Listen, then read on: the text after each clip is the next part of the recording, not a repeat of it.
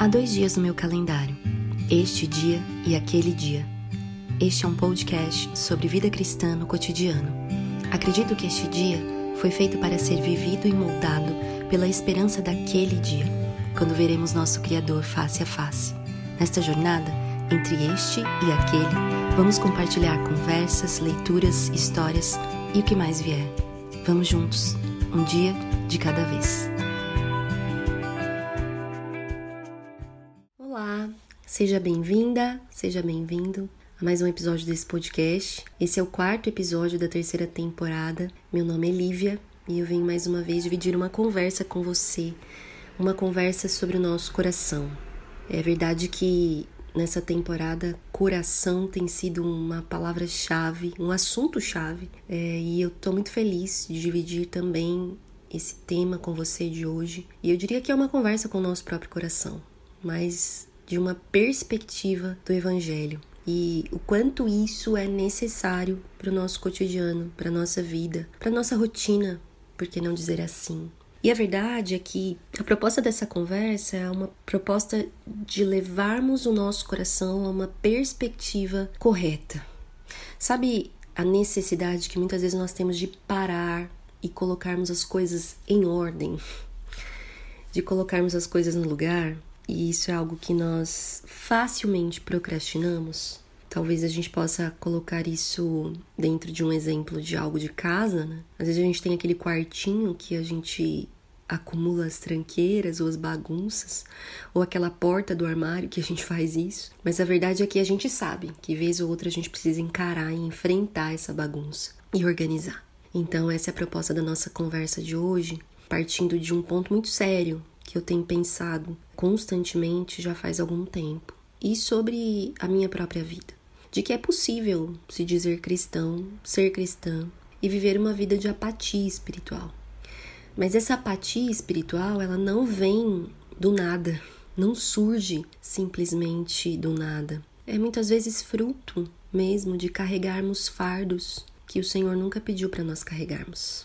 E quando nós carregamos esses fardos, nós muitas vezes nos encontramos angustiadas, ansiosas, amarguradas, descontentes, levando esse peso e muitas vezes lançando esse peso de amargura mesmo sobre aqueles que estão ao nosso redor, principalmente os mais próximos.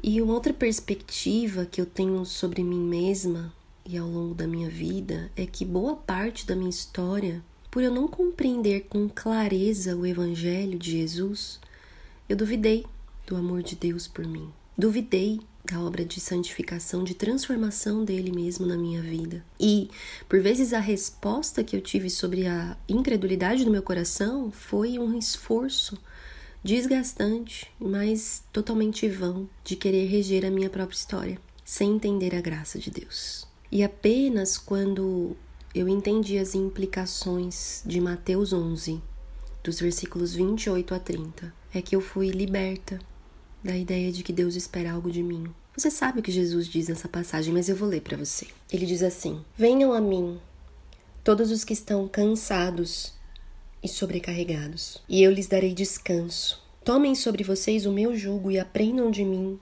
pois sou manso e humilde de coração e vocês encontrarão descanso para suas almas, pois o meu jugo é suave e o meu fardo é leve. Ler estas palavras de Jesus e compreender que a obra do Evangelho em nós é tão profunda que retira todo o peso que nós carregamos da nossa própria história, das nossas próprias dores. Entender que as palavras de Jesus fazem referência a Isaías 53, quando ele diz: o profeta diz: Ele levou sobre si as nossas dores, as nossas enfermidades, o castigo que nos traz a paz estava sobre ele, e pelas suas pisaduras nós somos sarados. Foi aí que compreender o Evangelho, a graça de Deus, quebrou meu orgulho, porque a graça de Deus quebra o nosso orgulho, nos revelando que só recebe graça quem precisa de graça, sem merecer, sem mérito. E a realidade de que não há um poço tão fundo que a graça de Deus não possa alcançar. É incrível poder não só dizer que eu acredito no Evangelho, mas viver as implicações do Evangelho da Graça de Deus na minha vida e no meu dia a dia. E eu espero que isso te encoraje, te relembre, te traga memória dessas mesmas implicações na sua vida, no seu dia a dia. Porque na prática, eu estou convencida de que o que nós realmente precisamos, o que a nossa alma cansada, fadigada precisa, é daquilo que muitas vezes nós perdemos por considerarmos simples demais ou até bom demais para ser verdade. E é uma comunhão, um relacionamento com Jesus e a Sua palavra restaurada na simplicidade do nosso dia a dia. É de um contentamento profundo e profundo porque é enraizado em Cristo e que somente a realidade do Evangelho pode nos trazer no nosso dia a dia. Nós precisamos desfrutar dessa vida de graça, de perdão, de restauração, de alegria, e alegria, no sentido do que Neemias 8 diz mesmo, a alegria do Senhor é a nossa força e força para vivermos o nosso cotidiano. E eu diria assim: o que vem à sua mente quando você ouve a palavra evangelho? O que significa para você e para o seu coração evangelho? E eu digo mais: a sua resposta, a minha resposta. Pensar sobre isso impacta diretamente como nós enxergamos e como nós vivemos o nosso cotidiano. Elise Fitzpatrick, ela vai dizer algo assim: se nós tivermos esquecido a obra que Jesus fez em nosso favor, isso distorcerá o que nós pensamos dele, o que nós pensamos de nós mesmos e o que nós pensamos sobre os outros. A centralidade do evangelho na nossa vida é tão real que nós podemos dizer que isso é a âncora da nossa alma, como nós vimos lá em Hebreus. E que nós precisamos, porque somos míopes, porque o nosso coração é enganoso, porque nós nos esquecemos todos os dias lançarmos mãos, lançarmos mão do óculos da realidade da palavra de Deus, para enxergarmos os pequenos momentos do nosso dia a dia sob a perspectiva da palavra de Deus. E eu te digo, eu preciso desses óculos constantemente, porque eu sempre perco essa perspectiva. No livro Vislumbres da Graça, Gloria Furman diz que nós vivemos no mundo de Deus, que nós somos feitos à sua imagem e semelhança e interagimos com outras pessoas que possuem almas eternas. Essa sentença, essa frase, é dita da perspectiva de alguém que crê no Evangelho para o seu dia a dia. O Evangelho, então, ele nos mostra o que define a nossa vida. Nós somos almas eternas, interagindo com outras almas eternas. Nós vivemos no mundo de Deus. Nós somos feitos e criados por Deus. Isso define a nossa vida e não são as circunstâncias que nós encontramos hoje. Ao mesmo tempo que nós não precisamos rejeitar as circunstâncias que nós vivemos hoje. E de fato, o que nós precisamos é vivê-las da perspectiva correta. O Evangelho, ele coloca Jesus no centro da história e nos tira desse centro, matando então o nosso desejo por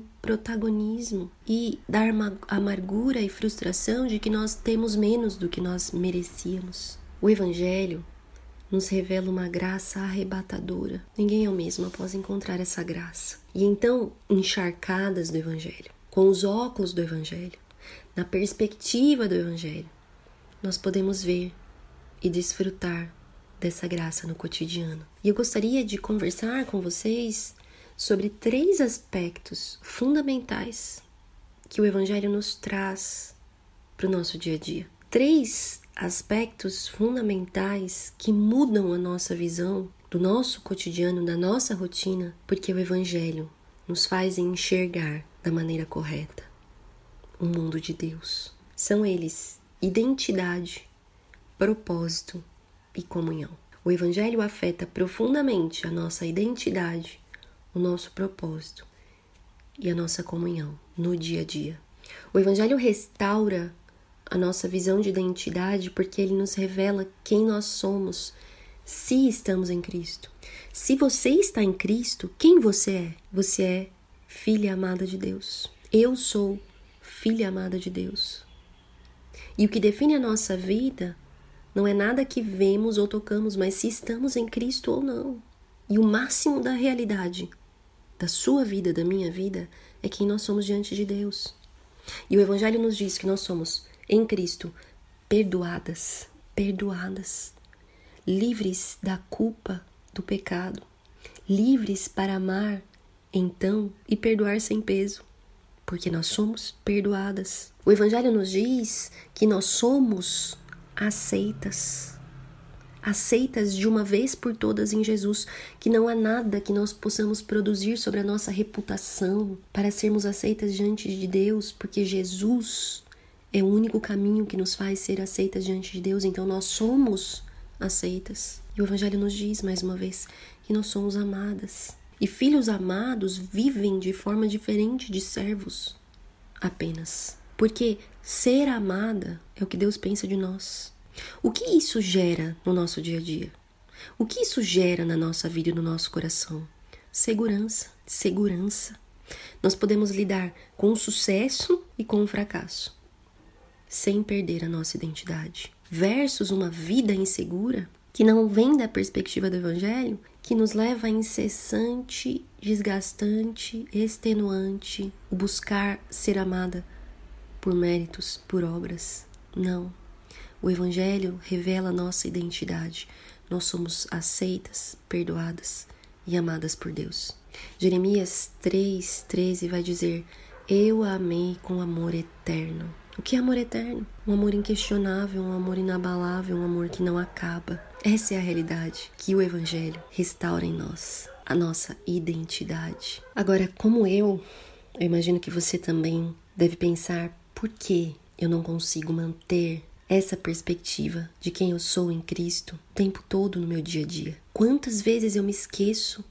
Quantas vezes, quantas vezes eu me esqueço da minha identidade em Cristo? A verdade é que Jesus morreu na cruz também para nos dar corações transformados.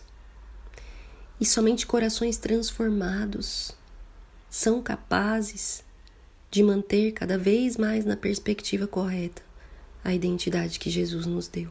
O Evangelho, então, nos ajuda no nosso dia a dia a não cairmos nos extremos, ou acharmos que somos boas demais, que somos ótimas, ou então acharmos que somos péssimas, e que não somos merecedoras do amor de Deus. E de fato não somos, mas em Cristo ele nos faz filhas amadas. E ele nos livra dos extremos porque reafirma sobre nós constantemente a nossa identidade em Jesus. E se o nosso coração vacilante ainda esquece da nossa identidade no dia a dia, e eu tenho certeza que não é diferente com você como é comigo, é porque Jesus ainda está transformando os nossos corações. Porque Jesus morreu na cruz para nos dar corações transformados, e essa transformação tem acontecido aí onde você está, aqui onde eu estou em corações cada vez mais alicerçados na segurança da identidade que nós temos nele. O segundo ponto fundamental que o Evangelho restaura na nossa vida, na nossa rotina, é o propósito. Para que nós somos feitas? Para que nós estamos em Cristo? Isso nos fala sobre sermos discípulas de Jesus. Nos fala sobre vivermos uma vida engajadas em seguirmos a Ele, em obedecermos a Ele, em amarmos a Ele, como isso é possível no nosso dia a dia? Apenas o Evangelho nos renova a perspectiva de que isso é possível em Jesus. Porque são nessas atividades ordinárias, cotidianas, que ocupam a maior parte do tempo. Quando nós corremos para lá, para cá, fazendo um monte de coisas, organizando as nossas agendas, e eu te deixo aqui um incentivo para ouvir o episódio número 2 desse podcast, onde falamos que existe um coração atrás de toda a rotina. E muitas vezes nós caímos no engano de que estamos controlando o nosso tempo e isso não é verdade. Mas é nesse momento, nessas atividades que ocupam a maior parte da nossa vida, é aí que Deus está nos fazendo. É aí que Deus está moldando os nossos corações, os nossos amores diariamente. E então o evangelho, ele tem o poder de renovar em nós o propósito pelo qual nós vivemos sermos cada vez mais parecidas com Jesus, tocarmos essas almas eternas que estão ao nosso redor. O Evangelho traz renovada uma perspectiva do nosso propósito no lar, estando integralmente trabalhando no lar ou não, mas o Evangelho nos revela que ali no lar onde a vida acontece, onde as pessoas são formadas, os relacionamentos mais íntimos são edificados, onde nós somos corrigidos, acolhidos, moldados, lapidados. É ali também que nós encontramos um lugar de refúgio, de renovo, de descanso. Por quê? Porque o chamado de Deus para nós é fazer do lar um lugar onde o evangelho possa ser nutrido. Isso tem sido bastante distorcido no nosso coração, porque nós tornamos esse papel, esse propósito de tornar o lar um lugar onde o evangelho pode ser nutrido como algo pequeno demais, como algo insignificante, e isso não é verdade. O evangelho nos revela a perspectiva de que lar é ter prazer em semear, no aguardo de uma colheita que virá, mas não sabemos quando, pode demorar uma vida toda. E então renova em nós a fé e a confiança em Deus que é fiel. O Evangelho nos ajuda a encontrar significado na vida no lar, na paciência, na longanimidade, no sofrimento, num lar que revela rotina, que nos diz que o tempo não é nosso, o tempo é de Deus. Nas lutas, nos conflitos de relacionamento, nas perspectivas, nas expectativas frustradas. O lar nos revela que sempre há algo pendente, sempre há algo a se organizar. O que nos lembra que a obra de Cristo ainda não terminou em nós e nem aqueles que vivem conosco, mas na promessa de que Ele vai terminar essa obra. O Evangelho nos traz a perspectiva de arrependimento, de perdão, de entrega, de confissão, de submissão, de negar a nós mesmos. O propósito de vivermos como discípulos de Jesus, onde estamos, aqui e agora. O Evangelho, então, nos ajuda a fugirmos de uma visão escapista do nosso propósito. Muitas vezes nós usamos em um momento difícil, seja com os filhos, seja uma fase da vida do casamento, dos relacionamentos, a expressão vai passar. Mas que significado isso toma no nosso coração? Senão, senão uma visão escapista do tipo, eu quero que isso passe logo. Mas o Evangelho muda a nossa perspectiva do propósito do momento aqui e agora e nos diz porque vai passar, porque esse momento é passageiro e portanto único, é que tem importância, é que tem propósito para a eternidade daqueles que estão aqui, agora. Não adianta apenas nós cremos na soberania de Deus, mas é necessário vivê-la na experiência das pequenas coisas que acontecem ao longo de um dia comum e assim viver cada momento em relação com Deus, o Deus conosco. Lembrando aquela frase tão famosa de Abraham Kuyper, não há um único centímetro quadrado em todos os domínios de nossa existência sobre os quais Cristo, que é soberano sobre tudo, não clame, é mil. Propósito nos leva à pergunta, então, diante da soberania de Deus: quem governa o seu dia a dia? Que propósito governa o seu dia a dia? Paul Tripp vai dizer: se Deus não governa o seu dia a dia, então ele não governa você, porque é nele que você vive. Tô te dando uns minutos, uns segundos para meditar nessa dura frase. Mas a verdade é que o Evangelho renova, restaura em nós o propósito para o qual nós somos criadas. E a terceira, o terceiro aspecto que o Evangelho restaura no nosso cotidiano é a comunhão. A começar com o nosso Deus.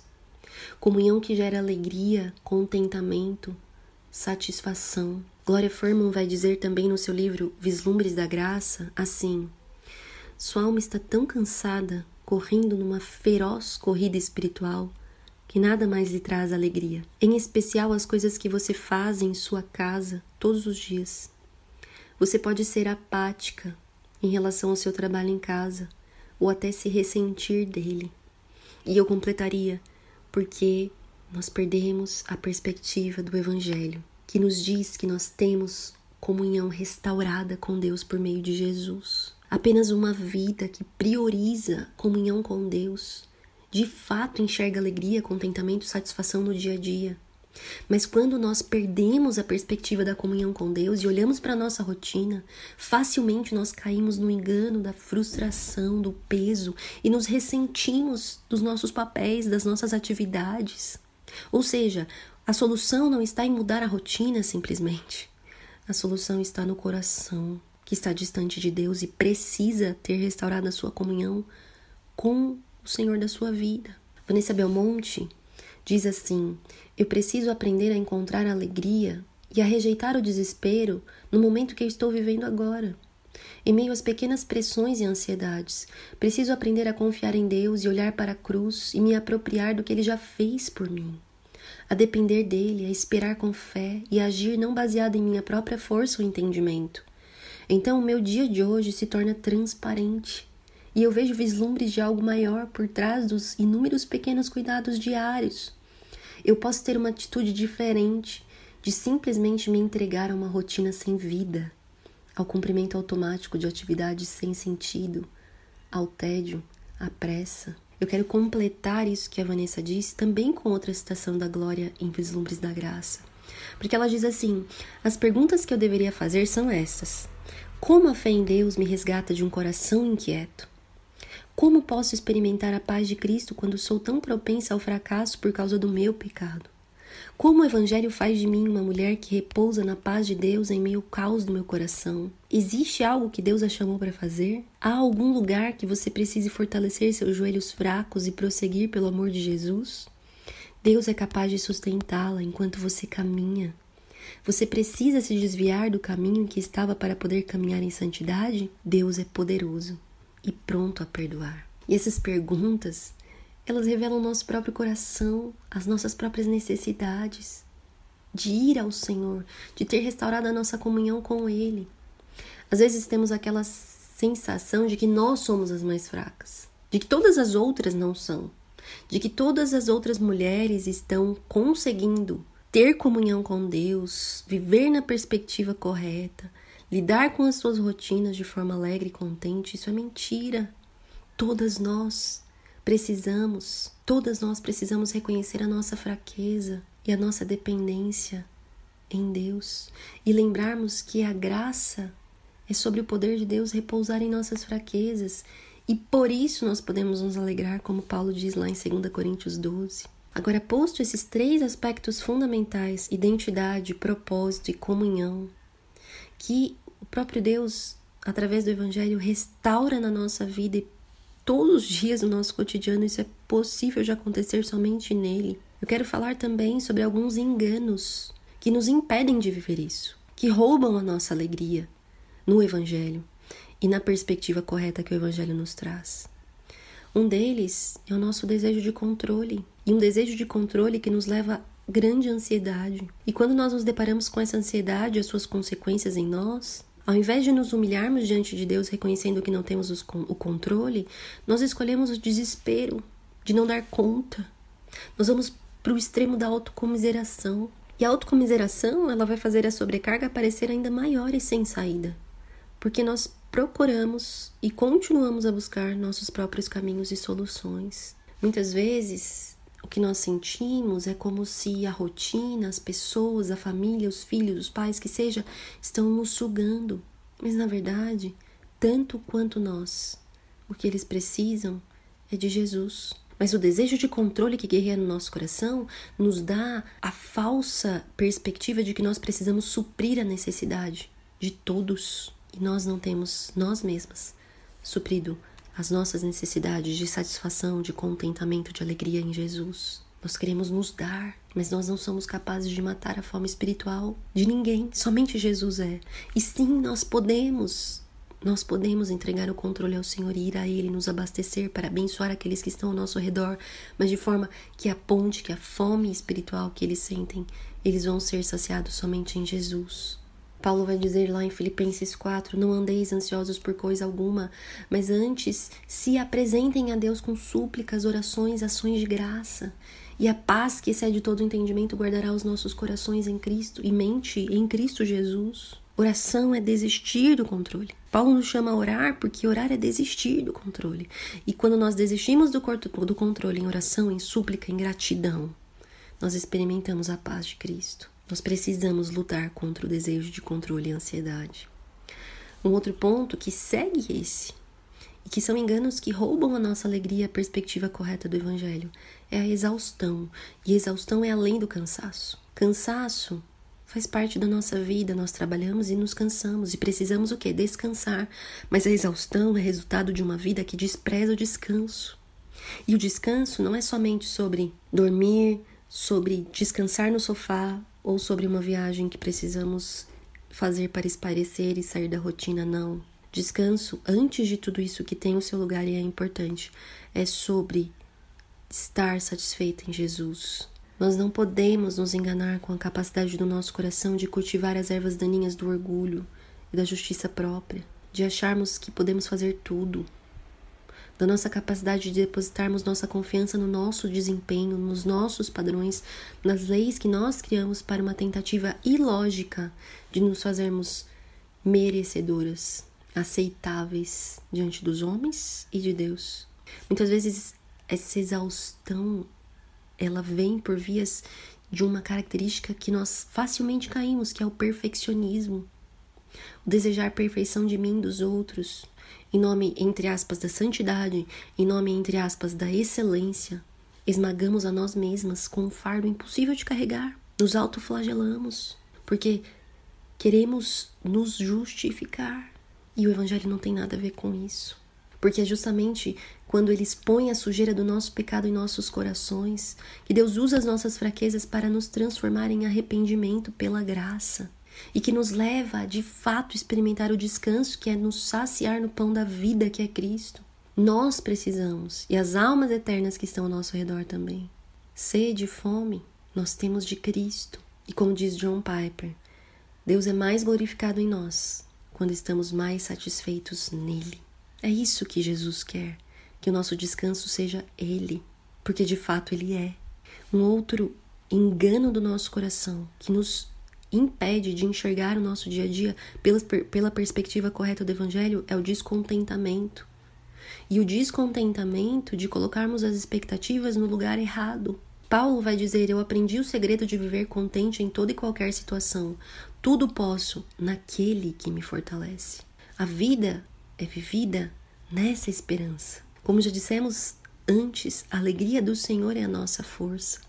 Contentamento não é uma alegria passageira, mas é enraizada em Jesus, em colocarmos as nossas expectativas nos propósitos do seu reino, na sua soberania, que nos leva a situações difíceis e nos leva a livramentos. A nossa expectativa está nele. E por fim, dentre tantos enganos que podemos cair e que embaçam a nossa visão do evangelho no dia a dia, é a falta de comunhão então com Deus, e com os outros. Quando tão desgastadas, tão sobrecarregadas, nós perdemos a força pela incredulidade de irmos a Deus e de nos estendermos uns aos outros, inclusive para pedirmos ajuda, porque pedir ajuda quebra o nosso orgulho. 1 João vai dizer: se andarmos na luz, com Ele, Cristo, na luz está, temos comunhão uns com os outros.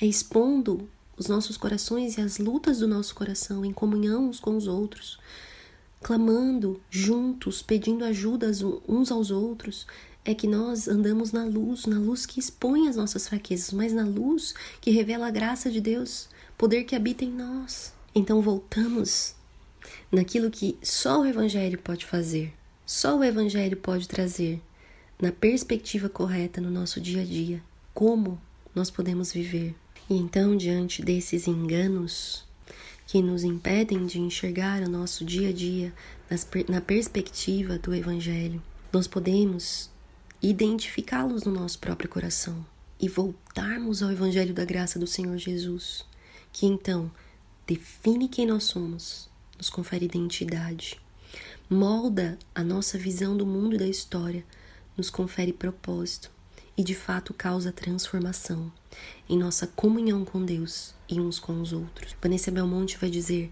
como vivemos cada dia ordinário é como estamos vivendo a nossa vida inteira, o hoje. O dia que nós vivemos hoje, nas suas tarefas comuns, relacionamentos comuns, é aqui que Deus está nos moldando. E então eu quero terminar lembrando, mas mais do que isso, o Evangelho nos traz a esperança de que, mesmo que nós nos encontremos como estamos, pesadas, sobrecarregadas, angustiadas, carregando fardos que o Senhor não mandou nos carregar, nós podemos lembrar de Hebreus 12, verso 1 e 2, quando o autor diz: Livremo-nos de todo peso e do pecado que tão firmemente se apega a nós e corramos com perseverança a carreira que nos está proposta, olhando firmemente para o Autor e consumador da fé, Jesus. Que os nossos olhos possam ser abertos e, quando abertos, possam olhar para aquele que realmente traz significado para o nosso dia a dia. Glória Furman, em determinado momento do seu livro Vislumbres da Graça, diz uma frase sobre o Evangelho que eu anotei e que jamais quero esquecer. Ela diz: Deixe que essa verdade penetre em cada canto do seu coração. Lave-se na palavra do Evangelho. Repita o procedimento. Não precisa enxaguar. Eu quero orar por você. Senhor, eu te louvo porque o Senhor nos revela a tua graça por meio do teu Evangelho. A mensagem da cruz, que nos diz que Jesus levou sobre si todas as nossas dores e enfermidades o castigo que nos traz a paz estava sobre ele, pelas suas pisaduras nós somos sarados. Que essa realidade do Evangelho, na vida daqueles que estão em Cristo, possa impactar profundamente a sua perspectiva, seu coração e, portanto, a forma como se vive, como nós vivemos o nosso cotidiano, o nosso dia a dia, sendo, de fato, transformados, transformadas pelo poder do Evangelho em nós. Em nome de Jesus aqui eu oro. Amém.